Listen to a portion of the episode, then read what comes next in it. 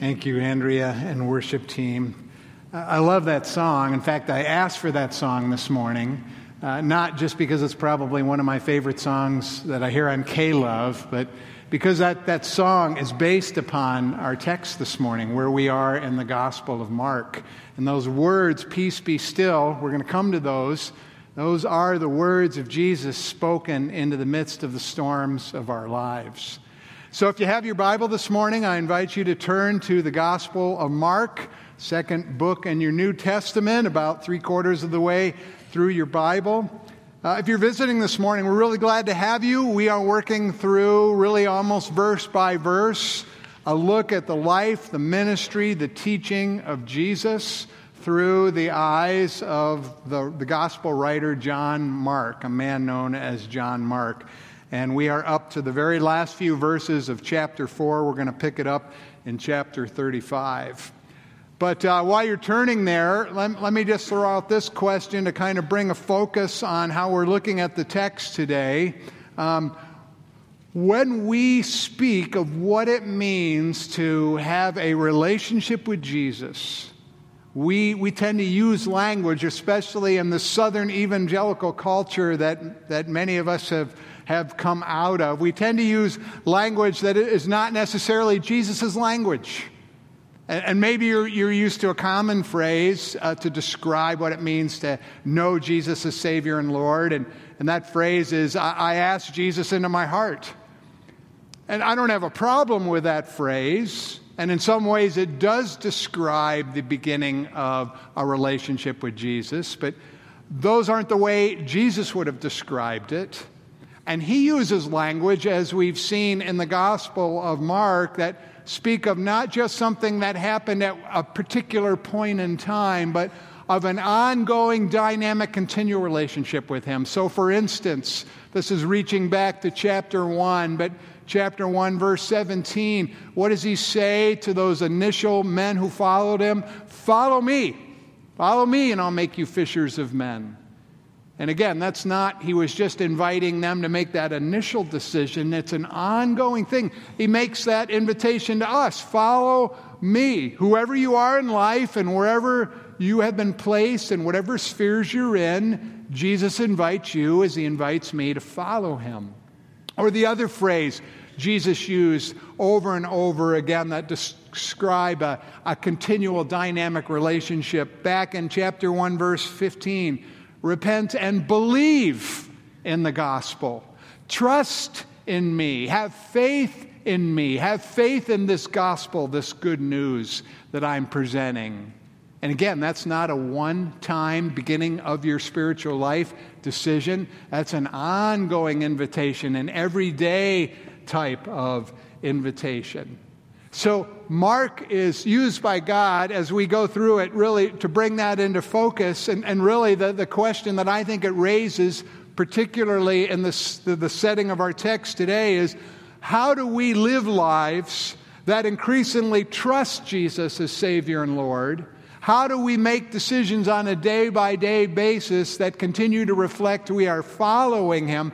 And how do we do that, especially under stress?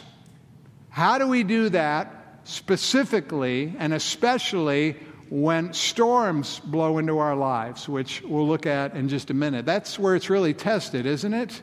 It's one thing to come on a Sunday morning and, and sing and enjoy the worship and enjoy the fellowship and have everything seem pretty calm on the surface. It's a whole nother thing to follow Jesus faithfully, to trust in Jesus faithfully when we're wrestling and going through difficulties. Well, let's, uh, let's come to the text today where, where we see Jesus bring this into focus for us. I'm going to pick it up in verse 35 and give you a little contextual background before we look at how this speaks to us today, all these centuries later. Verse 35, Mark records that on that day, and, and that just takes us back to the beginning of chapter 4, where Jesus has been teaching, and there's crowds that, that have come to hear him. He's on the western side of the Sea of Galilee, near the busy town of Capernaum. He's teaching even from a boat because the crowd has been so massive that he's, he's been taken his place of teaching in a boat while the crowd is on the shore. On that day, when evening had come, he said to them, Let us go across to the other side. And you see a picture there on the screen of the Sea of Galilee. That's where he's teaching from. It's not really a sea, it's an inland lake. It's a large lake, about 13 miles long, seven and a half miles at its widest point. And uh, that is, I actually took that photo myself when I had the opportunity to go to Israel a couple years ago. That is a, photo taken looking out to the other side, the eastern side of the lake of the Sea of Galilee in the evening. And it's from about the area where Jesus was probably teaching this from. So, what's going on here? They've had an intense day of, of ministry. It's, it's really spanned all of chapter 4, and they've had some intense days before that. He now wants to take his disciples and go from the populated areas on the western side of the, the lake, where, where the crowds are, are the hugest. He wants to get away from the crowds. He wants to go over to the eastern side. There's not any really cities of any size over there. It is an opportunity to get away from the crowds, although next week we'll find out that wasn't so successful. But what was driving this? Well, what was driving this is, is, is Jesus, though he is fully God, though he is fully divine, he's also fully human. And because he's human, he's like you and me. And, and he needs, after intense days of activity, he needs rest. He needs uh, recuperation. He needs time alone with his disciples, resting and in solitude. So, verse 36 tells us that uh, after leaving the crowd, they took him with them in the boat and uh, uh, the boat there is, is, there's a model there. That is not a boat left from Jesus' day, but that's a model that's been built based upon what we know of the kind of boat that Jesus was probably in, that this, this, uh, this story records. That, that boat is based upon, in 1986, they found buried in the mud along the Sea of Galilee, not far from Capernaum, they, they found the remains of the hull of a boat. I've seen that hull myself. And from that, we can tell a lot about what the typical Galilean fishing boat looked like, the kind of boat that is featured in the story. The typical Galilean fishing boat was, was about 27 feet long. It was about seven feet wide at its widest, maybe four, four and a half feet at its deepest. It had a prow that came up on either end at the bow and, and the stern. Uh, it, it, had a mast, one single mast that you could propel this boat by. It had spaces for four rowers, two on each side, to, to propel the boat if needed. And the boat typically held about 15 people. So, probably all of Jesus' disciples were with him in the boat, 13 of them all together. And over the bow and over the stern in these kinds of boats was a platform that was built. And as we're going to see later, that is probably what Jesus was sleeping underneath, that platform in the stern. They took him, Mark tells us, just as he was. That's a reference to after that exhausting time of ministry, he was tired, he was exhausted, he was in need of sleep and rest. Now, again, this is just kind of the introduction contextually, but what does this even begin to communicate to us about what it means on a regular, continual, ongoing basis to follow Jesus in faith? I think one thing very, very, very clearly is the same kind of invitation that he gives to his disciples, he gives to us. It's not on the Sea of Galilee, obviously, but his invitation or his call let us go over to the other side what is that? That is a call. Come with me to a time of intimate fellowship. And one of the, the crucial aspects of you and I following Jesus, trusting in Jesus, having a relationship with Jesus, is having that continual, regular, ongoing time of intimate fellowship with Him. And in this case, as in our case, it means getting away to a time of solitude. It get, get, means getting away from the crowds. I hope for you that's something that you experience. I hope that what's, that's part of what it means for you to abide with Christ. That you have a regular time, whether it's daily or not, you have a regular time where you withdraw in some kind of solitude. And, and yes, he's not there physically present like he was with the disciples, but if you know the Lord by his indwelling Holy Spirit, he's present there and he speaks to you and me through his word, and we interact with him through prayer. And that time, for me, that's a time in the morning before anything else in my day begins. That time is that time of going away to the other side, going to that time of fellowship, that solitude. And that, that strengthens and that feeds my ongoing relationship with Him. That, that gives energy to me being able to follow Jesus. I hope as you even think about the opening of 2019, that's maybe something you're reflecting on. How can I implement in my life some practices, practices in, in the Word of God, practices in prayer that enable me to have that time of solitude, to have that time of intimate fellowship with the Lord Jesus. But that meant that they had to leave the crowd. And that, that was significant. That's where they thought everything was happening. The, the, the, busy crowds where they were ministering, those are the people who were giving them and Jesus attention. And to go away with Jesus in intimate fellowship and to pursue what it means to follow him meant that they had to leave what the vast majority of people there were doing. That's, that's similar of the, his call to you and to me. When, when Jesus calls us to follow him, it is usually at odds with what most of the people around us are doing. Sometimes even people in our own families, sometimes people who are closest to us as our friends. That his call means that you follow him, not necessarily what everybody around you is saying. That, that, that's a tough step. That's a tough step. But, but really, following Jesus, growing in our trust and our relationship with Jesus, the biggest hurdle is leaving the crowd, is being willing to step away from the crowd. And the biggest first step that most of us need to take is getting in the boat to pursue intimate fellowship with Him. For some of you this morning, you've not even taken that initial step of getting in the boat. This, this may be your day, this may be your morning, where that first step of getting in the boat is recognizing Jesus for who he is that he is truly God, that he is Savior, that he is Lord and King. And to respond to his invitation back in chapter 115, repent, turn away from your life, trying to live life your own way without him, and believe, turn to him who is Savior, who is Lord, who is King. Maybe for you this morning, that's what getting in the boat is. For others of you this morning, like, like me, who you've made that initial getting in the boat, maybe it's okay, how do I become more intentional this year in 2019 of pursuing fellowship with Him, intimate fellowship with Him? Well, let's pick up the text again in the very next verse, verse 37. And a great windstorm arose and the waves were breaking into the boat so that the boat was already filling.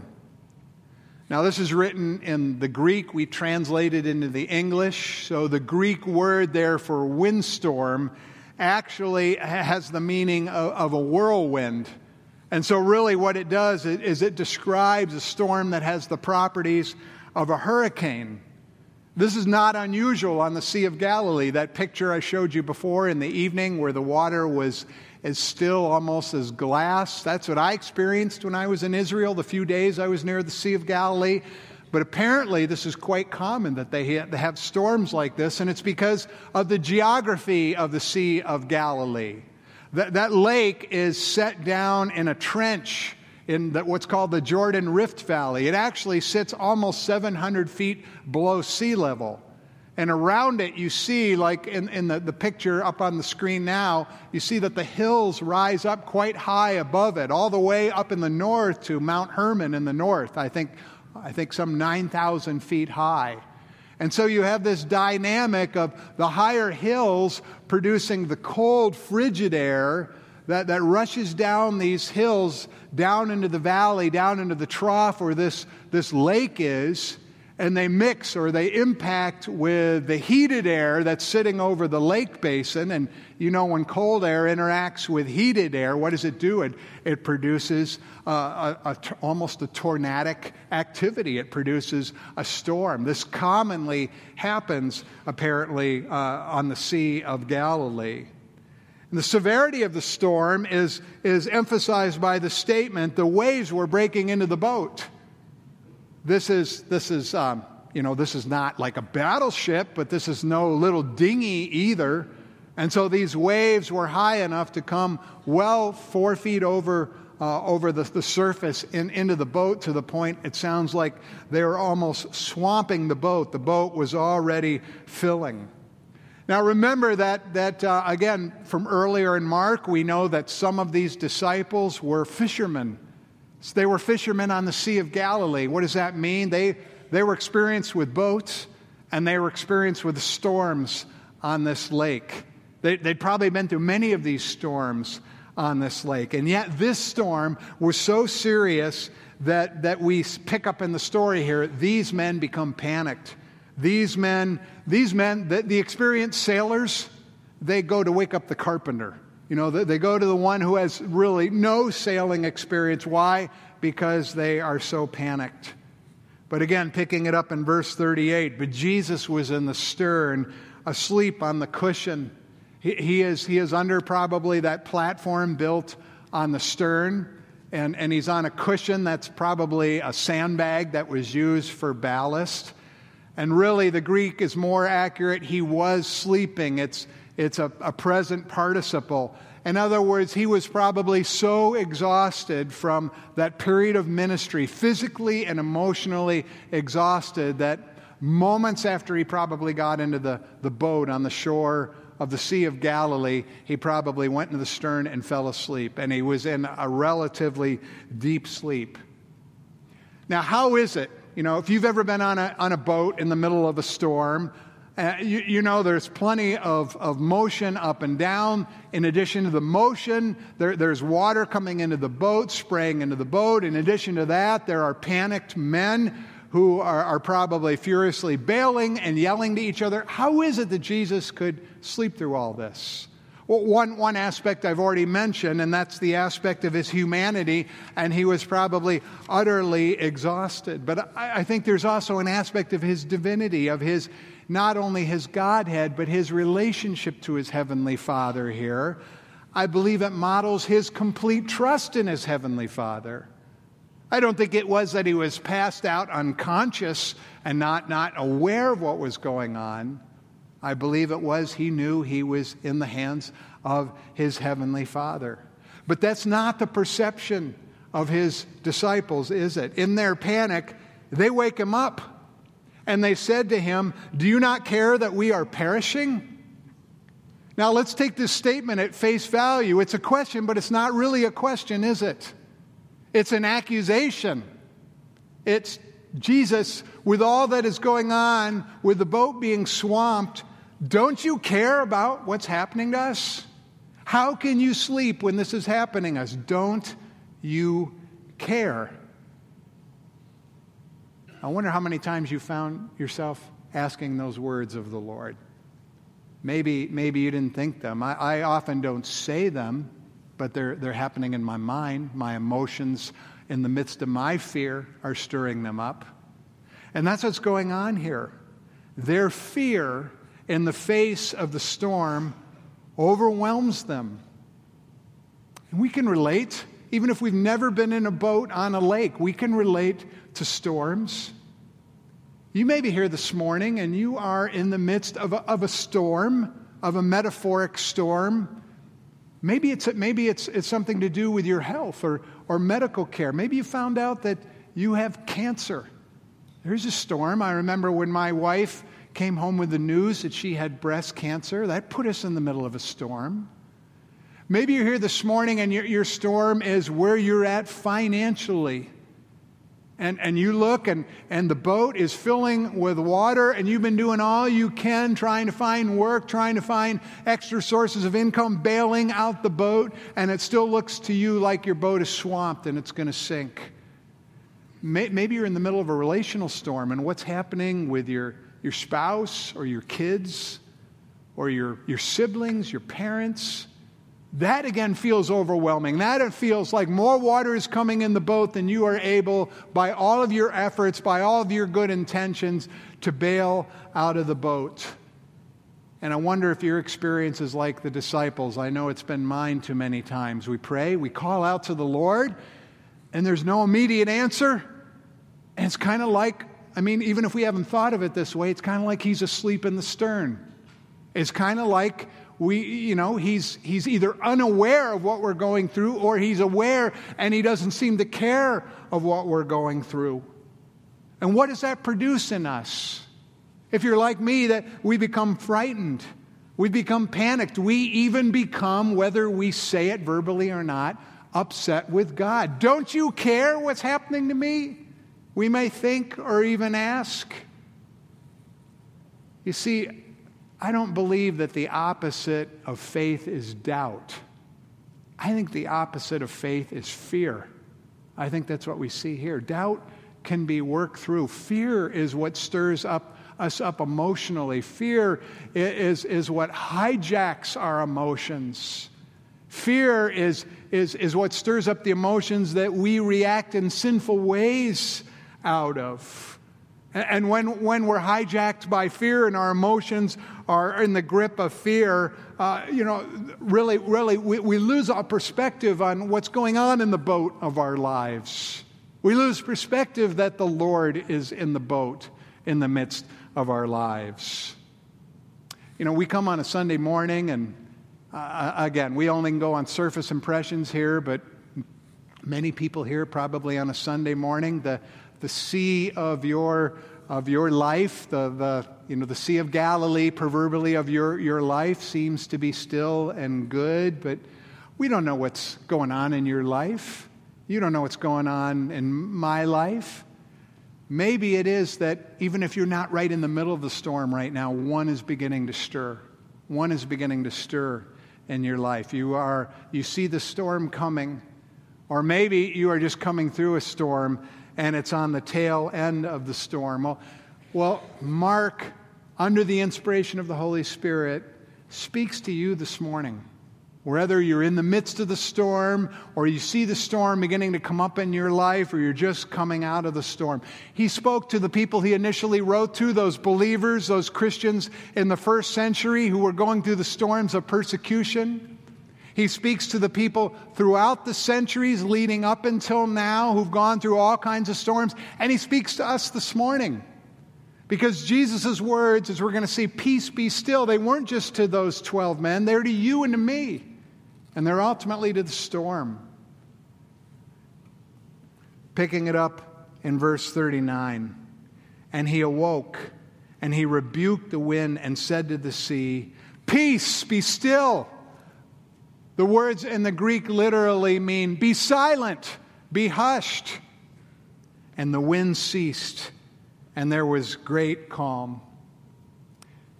This is uh, something significant, not just in the miracle itself, but Mark is showing us something we haven't seen before. We've seen Jesus pray to God the Father before. Here he doesn't pray. Here he doesn't appeal to God the Father for help. Here he speaks directly. He directly rebukes the storm. Hush, be silent. And by the way, that is the very same language Mark uses to describe, this goes back to chapter 1, verse 25, the man that was possessed with an unclean or an evil spirit who was demonically possessed that Jesus healed. It was the very same words that Mark uses. He rebuked the demon in that man with the same words Be silent, be muzzled, peace be still. Jesus is showing us, Mark is showing us, that Jesus has the same authority, the same power over the natural realm, over the forces of nature that he does over the demonic realm. That's what's exhibited here. And the wind ceased.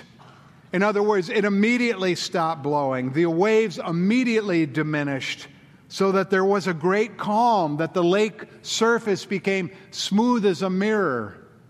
And I, again, I don't know how much you've been on a lake or, or on the sea, but, but when the wind usually dies down after a storm, it takes a while for the waves to settle, but that was not the case here. He not only had control over nature of the, of the ceasing of the storm, but over the, the stilling of the lake surface. He demonstrated a supernatural power over the forces of nature, one that cannot be explained with any natural explanation.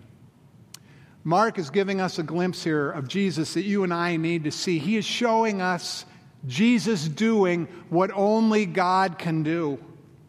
Many people who think of Jesus as a good man, you know, maybe as, as some kind of at least spiritual, highly evolved individual, but don't get to the place where they see him as God, as the second person of the Godhead, of, of the Son of God. Here we clearly see this the very same power that God demonstrates over and over again through the Old Testament the control of the forces of nature, the, the, the, parting of the Red Sea. Jesus demonstrates in the ceasing of the wind and the stilling of the waves.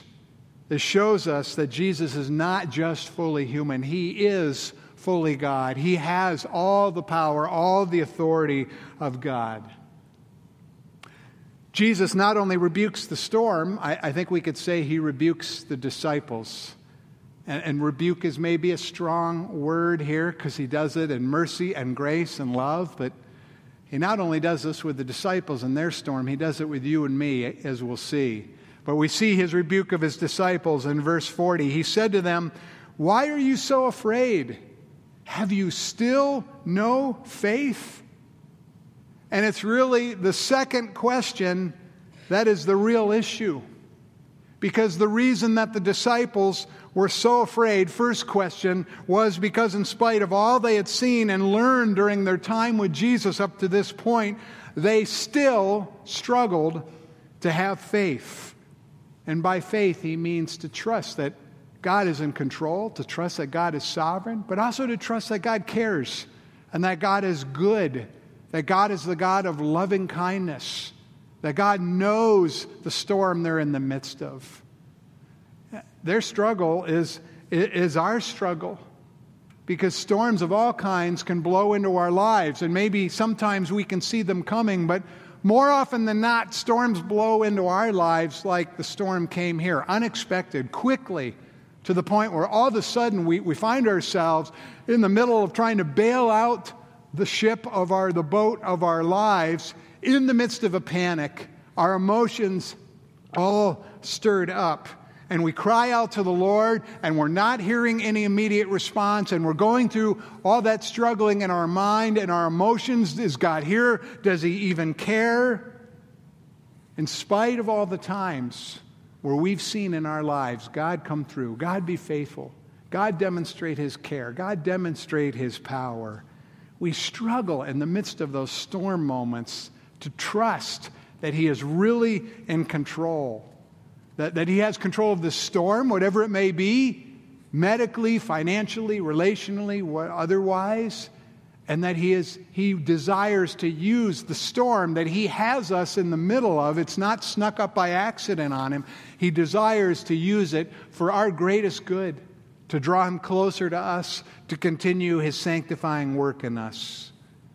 So, what does this incident teach us about following Jesus in faith? I, I, think one of the things it teaches us is storms are an unavoidable part of our lives.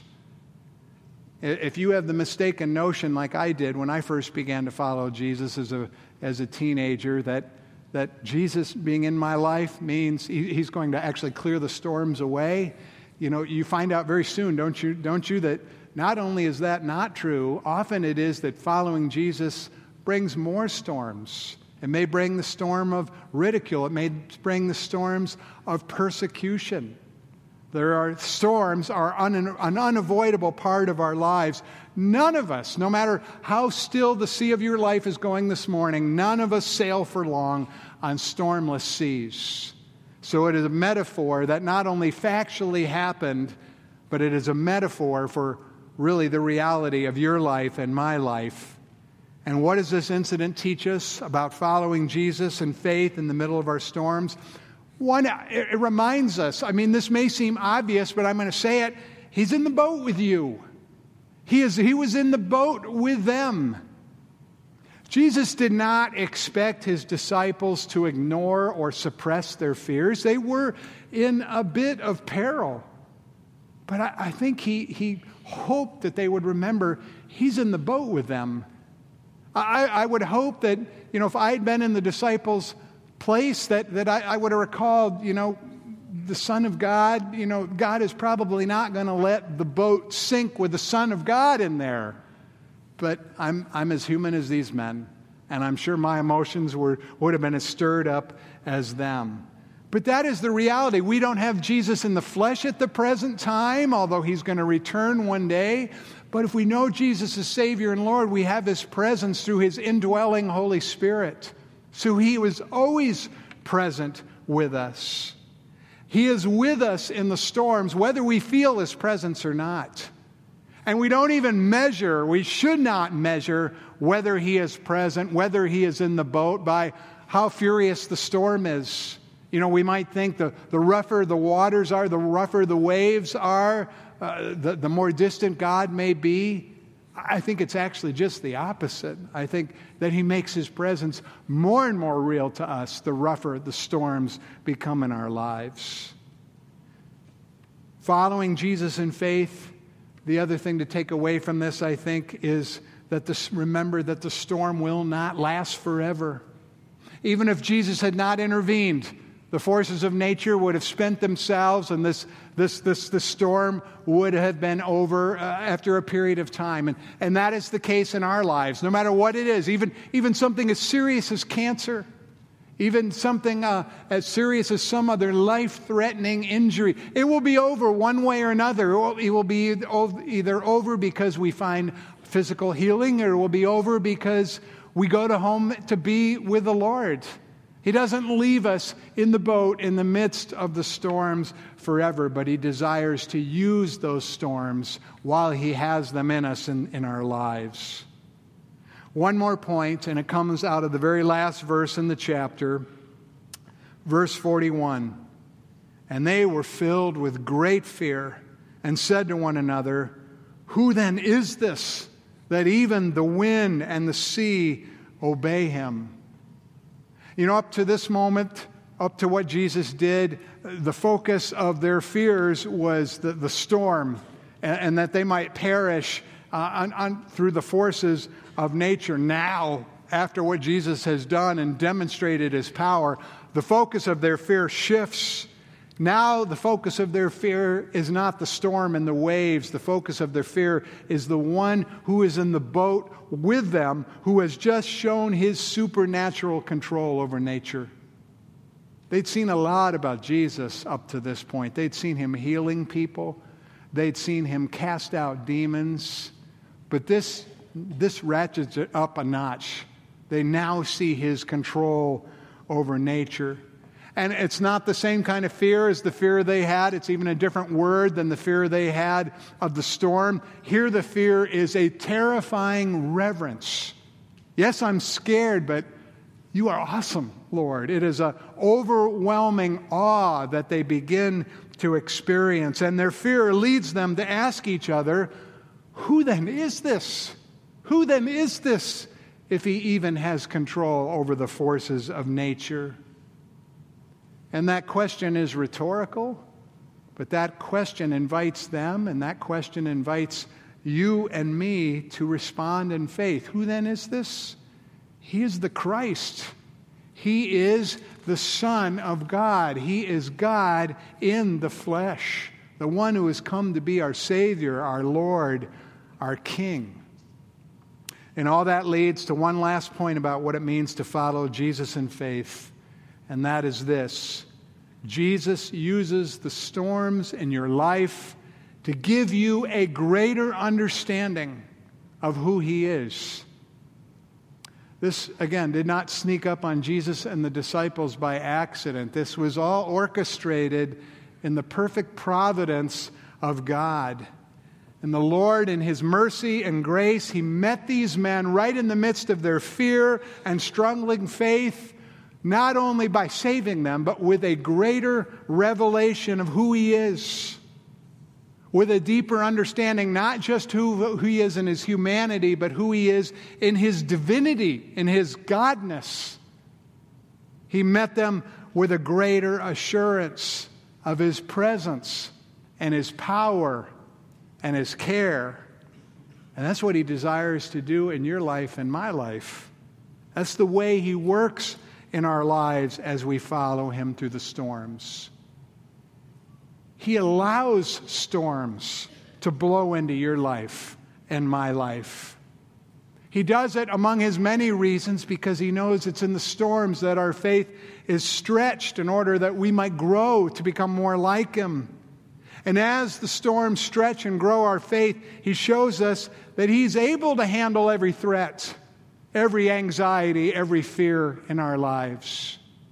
And as our faith is stretched and grown, he gives us an increasingly greater glimpse of who he is in his greatness who He is and His loving kindness. I want you to think, even as we close today, of those words of the song that led into this teaching time Peace be still. I wonder if these can be your words, your prayer this morning. Think about whatever storm it is that you are facing presently. Can you pray these words? I don't want to be afraid every time I face the waves. When you think about the storm in your life, is that your desire? I don't want to fear the storm just because I hear the roar. I want to hear the words of the Lord Jesus spoken to the storms in my life, but spoken to me. Peace, be still. You are here, so it is well. Even when my eyes can't see, I will trust the voice that speaks. Is your prayer this morning, as that song concludes, let faith rise up. Let faith rise up. Oh, let my heart believe. Let faith rise up in me.